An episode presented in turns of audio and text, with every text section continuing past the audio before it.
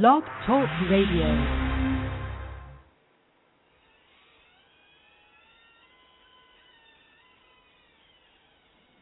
Sarah Tea Time. The weekly podcast with Sarah Tea. Your hair too, how nice. Hello, everyone, and welcome back to another episode of Sarah Tea Time with a bevy of people that I just find fascinating. I want to remind you that you can find our past archives up at SarahTeaTime.com. And perhaps you've already subscribed to us through iTunes, but if not, remember to head over there and subscribe. Today I'm super excited to have Ben Roy, comedian Ben Roy, to be joining me. He's a comedian in general, and I don't want to introduce him as a Denver comedian because it's so much more than that. And on the other hand, a Denver comedian is a solid ground to be saying, so I feel he's beyond the point where you have to say it. You can also find his performances on the Grawlix, a great web series, which I'm sure he'll tell us more about, and its future birthings, et cetera, but in the meantime, let's bring Ben on the air. Hey, Ben. Hey, how's it going? Good. Welcome to the show. Thanks for having me. I'm excited. You're welcome. So I've been debating back and forth, telling you how I came to waking up one morning and realizing I should have you on the show. Okay, well, I think in that debate, I'm going to put my ballot in for the You Should Tell Me. Okay. So now, let's do this. Okay, I had a dream. Okay. And myself and my boyfriend and you and I believe your wife were sitting at a picnic table. And you and I were yelling at each other. And you were like, I thought you never liked me. And I was like, I go, no, I always have liked you. Like, but I'm like, but as a friend. And you're like, oh, okay. Like everything was going to be okay. And to be clear, just to tell everyone, Ben and I don't really know each other, only peripherally. Yeah. Yeah, and so I woke up, and I was like, oh, I should totally have been on the show. Well, and I think what's amazing about that dream is that you are actually channeling my insecurities, which is the best part about it, because I pretty much naturally assume most people don't like us. So somehow you managed to channel that in your dream, and that's something special. You got something special there. There's something that I take called the color quiz every once in a while, and when you're feeling low, it's kind of a fun thing to take. But there's so many factors in this thing, but the one thing that comes up for me is egocentric, therefore quick to take offense. Right. So I don't know if that's. I just felt like it was a very similar passionate plea. Like, what I thought you okay, like, and then we were on the same page. It was cool. Yeah. I think you should switch the whole format of this to some Dionne Warwick type stuff. You know what I mean? Like tell people their futures, the dreams you've had about them. But my interpretation. Yeah, I don't know. Have we ever actually met in person? I don't think so. No, I actually don't. And that's kind of the thing that it's a line I'm not sure to cross, especially being in Denver. Because if I've spent one-on-one time with you, I will remember you. But, for instance, if I throw a party and we get introduced and I'm working, it's very difficult for me to remember someone, much like I'm sure if you do a show. Yeah. And it's like there's so many people, but nobody that you ever spend time with and get to know, which is really sad, actually. But yeah. I mean, it's funny. Especially nowadays, I mean, it's a small community, but now there are so many ways for people to kind of stay insulated, like doing podcasts and they get their voice out there, but, you're kind of staying stationary doing it where you can, which is awesome. But on the other hand, people get to know you and find out a lot about you, for instance, like when you do your stand-up, but then they know a lot about you, but they don't know you necessarily. Right. I mean, I think we're all, quite we cartoon certain parts of our personalities, when we're on stage, but I mean, I'm sure we're all quite a bit different off stage. You know, so. You know, I recently watched one of your clips, which was the Laugh Track Comedy Festival 2012. It's the first video search that comes up, and you bring so much energy when you come to the stage. How do you manage to bring that every single time? I don't know, because there's times where I don't, like, I'm not really feeling like being on stage, or, you know, maybe I'm not necessarily, but I've been tired throughout the day or whatever. Just, I don't know. I mean, I think a lot of the stuff that I talk about are, like, that my opinions on things I feel passionate about. So I think once I start and I feel like the crowd is into it, then I or if they're not into it, if they're just kind of being combative about the stance that I'm taking on something, then that a lot of times will fuel or motivate me, you know, just to, like, that energy. But I don't know. I don't drink anymore. I you know, I'm really into like, I really like working out. I kind of tend to eat very disciplined. And so I don't know if that has something to do with it or whatever, because my energy level since I stopped drinking has certainly increased pretty drastically. Mine has since I stopped eating, like, pasta all the time and, like, champagne, just, like, the most deadening of foods. You were on the pasta and champagne diet for a while. I call it the New Warwick Year's style. Yeah. That's the New Year's diet, and I'm a big fan of that too as well. But yeah, I think I don't know. I mean, the other two guys, the other Grawlix guys, make fun of me a lot about my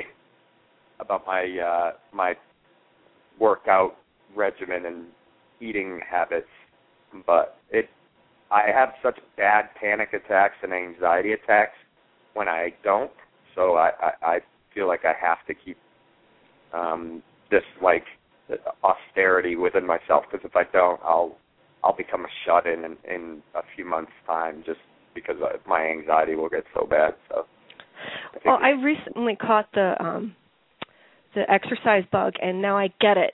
Like, I get it why.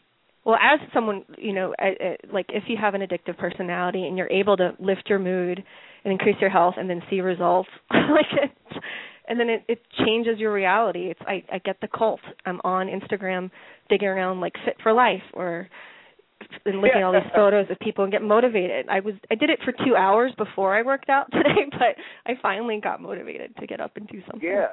You know, like, when I was growing up, I was so, like, I was a skater, and I was into, like, I skateboarded a lot, and I was big into, I mean, I still play in bands, but I was in a lot of, like, punk and hardcore bands, and I disassociated myself from any kind of fitness or physical activity other than skateboarding and snowboarding, because I didn't want to be a fucking jock. You know what I mean? Like, that was, like, my biggest concern was not being a jock. And then as I got older, you know, like, I started to look at it and I was like, why am I letting the assholes have everything awesome? You know, like, why did I let these guys take peace of mind and clarity, or at least an avenue, because I'm not saying it's everything, but I mean, I just felt like I let them, for a while, I let my stigma of those people steal probably the best thing that they had, which is, you know, being physically active is, you know, it's important. I think that's why our culture has become so malaised and boring, is we're just sitting sedentary so much, so. You know. Absolutely, it's true. Yeah. It's not. Sorry. Oh no! The delay is weird. It wasn't until this week that I finally, because since, like, abs have been shoved in my face since the '80s, abs, hard rock, you know, rock hard abs. It wasn't until this week that I started doing it on my own, in my own way, not any psycho routine, and I was like, oh. I can see why having a strong core makes sense now, but it's just the way that it's shoved in your face, whether it's through like jock attitude or commercials, it becomes so stifling. It becomes like a big fuck you. I'm not doing this at all. Even when I first moved to LA, I think I gained like 20 pounds because I was just like, fuck you guys. Yeah, I mean, I think that that's the problem, that the emphasis has been put, that physical activities emphasis has been put on physical appearance, which it shouldn't. It should never be. You should just do it because it keeps your mental attitude strong. You know, I mean, then certainly the physical benefits will come. But I think if you're more focusing on eating healthy because the other stuff you're putting in your body is shit and it's not good for you. You know, the abs and things like that. Like I don't know. I mean, that's having a strong core is good, but I don't think you have to have that like. That weird define where you can see every muscle. That's not necessarily healthy. That's dehydrated, you know. I mean, I think, like, being physically active is important just because we're designed to do that. We function best when we're moving a lot and busy, you know. So that's just me. That's just my opinion on it. That's why I just, you know, I'm not focusing on being ripped or anything like that. Right. Really. Well, sorry, see the delay. Oh, no, go ahead. Well, you know, I'm actually glad you brought up your sobriety because I just feel it's so refreshing to see a new generation of people who are doing stand-up and who have it, but their content is just as fierce and there's not this, like, chaos and like, going down desk, like knocking on desk door or whatever kind of euphemism. Yeah. And your content and your drive and the other sober person that pops in my head is like Mark Maron and just I don't know. I just wanted to at least say that because I think that was the set that I saw and that's the set that I hope everyone can go see just to kind of get just an angle about that. Yeah, it's I think the same like.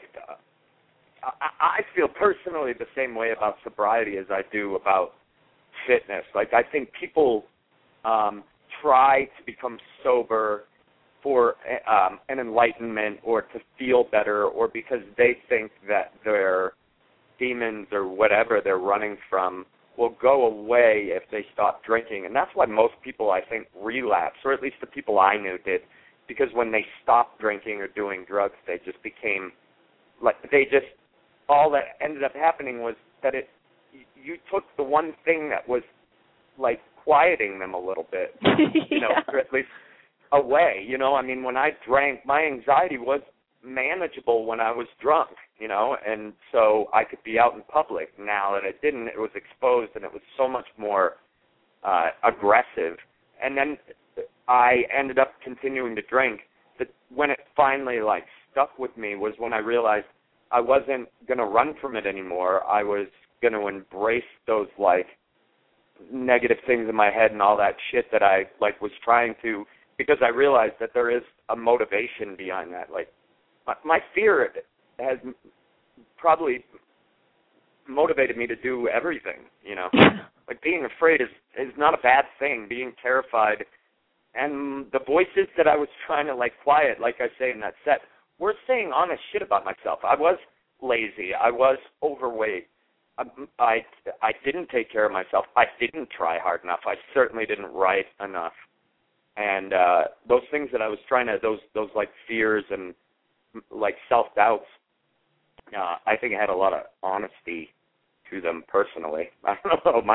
I think my brain was like, hey, you're kind of a lazy dickhead. Maybe you should start, like, caring a little bit more or whatever. So, I don't know. I think people try to silence regular alarm systems in their head, personally. I don't know. Yeah, absolutely. And it's just a matter of, like, what vice they chose to use in the moment to distract them from hearing those voices. And, I mean, it's totally free will, but it's up to you. There was a point where I talked with somebody a month ago who didn't know me, and they're a nutritionist. And they like called me lazy, and I, in different like in a different word, maybe a little nicer. And I was like, "What are you talking about? But, like, I held my tongue, and when I took a good hard look at myself, because no one's ever said that to me, but when I looked at what they were referencing, kind of like the details of my life, and, you know, because I output so much and I do so much. On the other hand, there's some certain areas where it's just, like, I was lacking, and it was, like, in the personal care and, like, running myself into the ground. So. Oh, yeah. Fuck, I that's the thing. Like, I think people, like, rather than, like, meeting those voices head on and being like, fuck, like putting their hands up and fighting it and being like, I'm not lazy, you know, or whatever, you know, and trying to meet that force, those negative, like, voices with, like, a negative force yourself, like, trying to, like, slam into it. I think saying maybe, you know what I mean? Like, saying, you know, maybe there is some truth to that. Like, I'm a maybe's martyr, totally. I'll listen to them and I think that's all ego, you know, and it's a shit thing. It's fucking worthless. It's done nothing for me. So I'm trying to temper that. That's why I really got into, like, the physical thing, because I was never physically active. I was really heavy at one point. You know, I weighed about 90 pounds more than I do now. And so, and I was always told I could never be physically active. My family drove that. And so this has been very humbling, you know. It tests your ego when you start finally doing the things you said you could never do, you know, or you were told you couldn't do. So good for you. Seriously. Well, whatever. I don't know. Not really. Okay. Good not for really. You know? Yeah. I don't know. No, I mean, I know sincerity is hard to be authentic on the phone, and, like, my head's going 5 different ways. Good for you, Ben. No. I didn't. That didn't come across as condescending. I'm always weird about people saying good for you on things like that, because I feel like this is what we should be doing. So it's like when people congratulate you for doing the right thing, it's always like, I don't know if I should be congratulating. Like, this is what we should be doing, you know what I mean? I shouldn't have been doing the things I was doing before, you know what I mean? So I need people telling me that I'm a good person as often as possible, especially when it comes to food-related things. And because people are like, I just love my greens. I just love to eat kale. I'm like, good for you, like, you jerk. I'm so proud of you. And me sitting there like a 34-year-old woman in the kitchen by myself, like, making faces, because that's so disgusting to me. I'm like, I don't know. I think there's some things I'll never get over, but I'm starting to catch the bug where I'm like, of course, this makes sense. If I eat crap, my life is worse. You know, if I exercise, I feel better. Like, very, very simple math. I'm a very, very. I do believe the whole let whatever that saying is, and I'm paraphrasing it, but let thy food be thy medicine. You know, like, and I think what you eat and whatever, and certainly everybody. It's hard and. I don't blame anybody for what's happening. I mean, everything's become so confusing, and what works and what doesn't. I think it's all about your own independent filters on your face. You know, whatever your choose to see the world through. You know, I mean, for some people this works, for others it doesn't. But, you know, for me right now.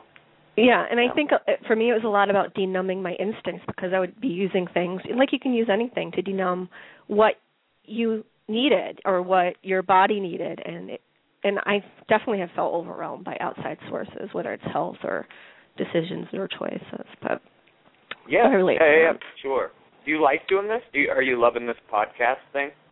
I do. You know, I had it on a weekly, and I was like, this is too stressful, and I really, you know, I really just decided to do it when it felt right. And so then I had the dream, and then I emailed you, and I was like, God, I hope he doesn't think I'm obnoxious or, like, too cold. But you come across as very affable and relaxed. Thank you. You have an ease about you. Do you like me? I thought you hated me.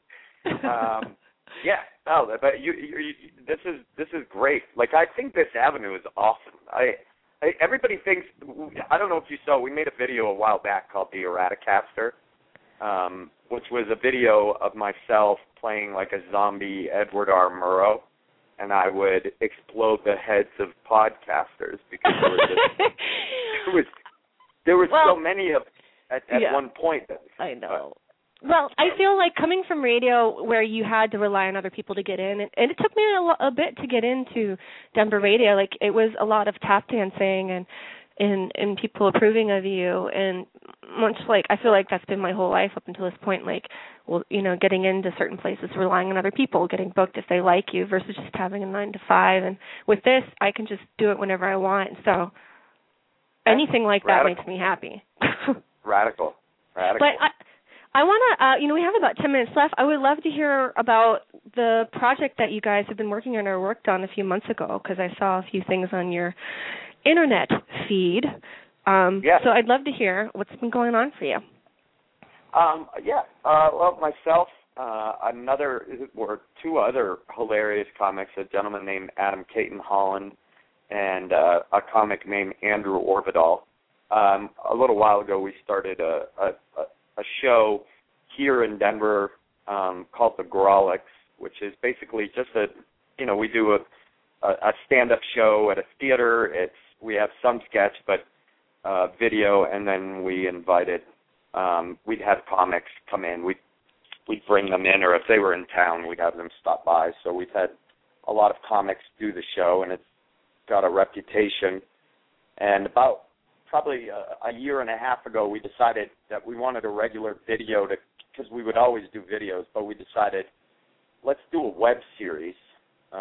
So we started making a web series of kind of a fictional account of our behind-the-scenes exploits and whatnot.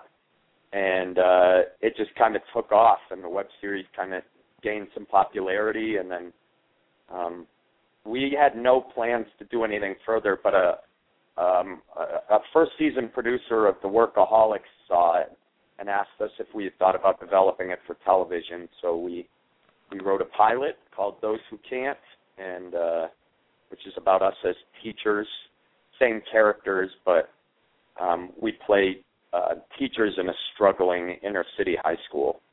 And so we wrote that and went out and pitched it, and eventually it kind of came down to a couple networks, and then Amazon.com, their Amazon Studios ended up auctioning it and picking it up.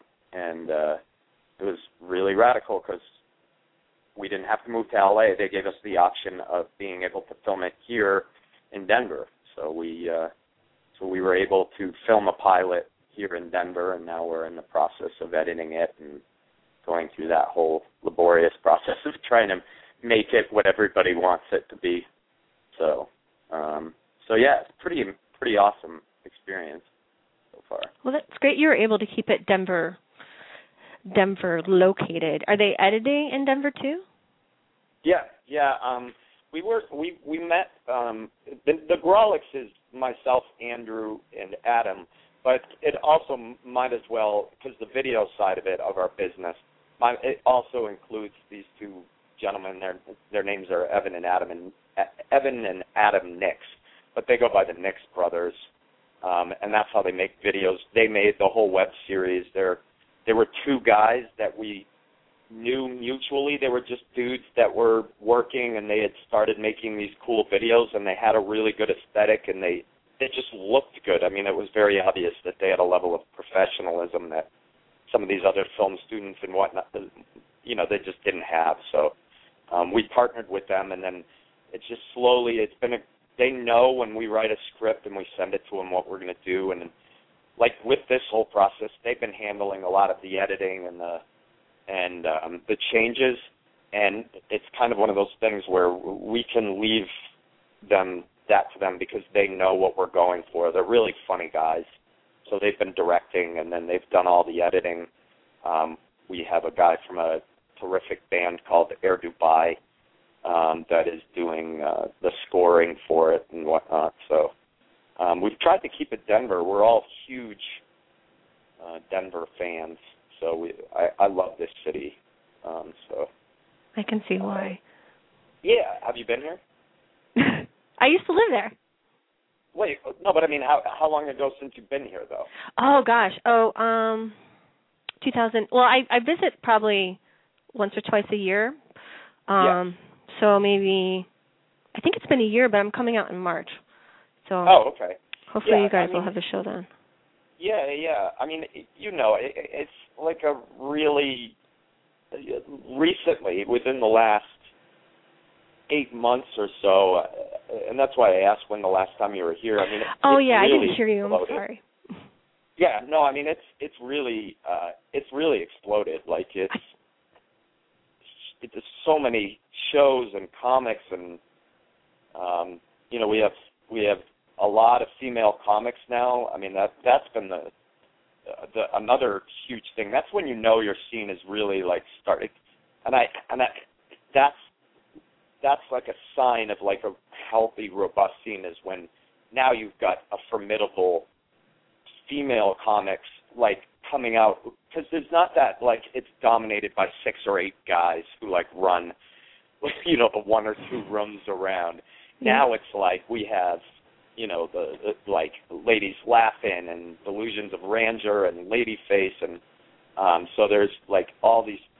It's a well-rounded scene now, you know. It feels like it's being contributed by everybody, so it's exciting. That's awesome. I feel like I'm seeing it from a distance, like the things that I see pop up. I hate that Instagram is my news feed, but I see pictures of, like, coffee shops with great branding, or I saw, like, I looked through a poster, or I looked through the Grawlix hashtag on Instagram, and I saw a poster you guys did, and it was so damn good. It was like such a nice screen print. Or no, actually, maybe it was Adam Caton Holland's live recording or something. Yeah, it was he and Andrew, yeah. Okay, yeah. And go ahead. Oh, go ahead. Yeah, I guess I should tell everyone, like, there's a delay in when we talk, so we're kind of, like, hoping we're not talking over each other.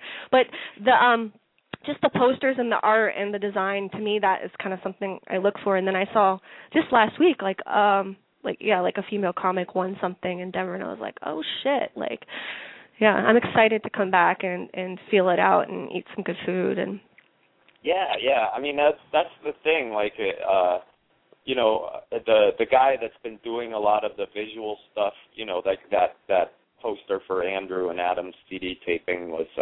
Is a gentleman named Michael King, super talented. He actually helped us on the pilot. He did all the if it, you know, when people can watch it and it becomes public, I encourage people to watch it and look at all the posters, because those have all been planted and everything like that, and they're hilarious. And this guy makes them. He also did. I don't know if you ever saw. We did a series of posters for the Grawlix that were based on the Newport cigarettes advertisement. No, but now I need to look. We were all smoking, and they came out terrific. He's just a really, like, talented dude. And yeah, I think that was Heather Snow, who's a really funny female comic here that got into that. They're doing a big Women of Comedy festival in Boston or something. Yeah. I saw a few gals from Chicago going to that. Yeah. And that's a great scene as well, because that's where you were in Chicago, weren't you? Yeah, I'm in here right now. Like, it's incredible. Yeah, like, it's super supportive scene and robust. I mean, tons of people are leaving for LA, but it's still it's rich here. But, you know, Ben, we actually only have a minute left. Can you believe that? Yeah. No, I can't, because I talk a ton. Right. Well, I really want to make sure that people go visit your website, BenRoyYellsAlot.com. And also just Google Ben Roy. You can find his Twitter and all sorts of stuff. And, of course, the Grawlix. And keep an eye for his upcoming web series. Anything else you want to promote before we head out? Yeah, sure. You know, make sure if you guys get a chance on iTunes, or if you're listening to Spotify, you can listen to my album. It's called I Got Demons. Oh, shit. I got to go check that out. Well, Ben, thanks so much for joining me today. I hope you have a great afternoon, and I'm sure we'll talk to you soon, and I'll see you when I'm in Denver. Excellent. Thanks so much for having me on, and keep up the great work. Thank you, Ben. Take care. All right. Yep. Bye. All right, once again, you can find us up on iTunes. Subscribe to us there. And SarahTeaTime.com for any past podcasts. SarahTeaTime.com.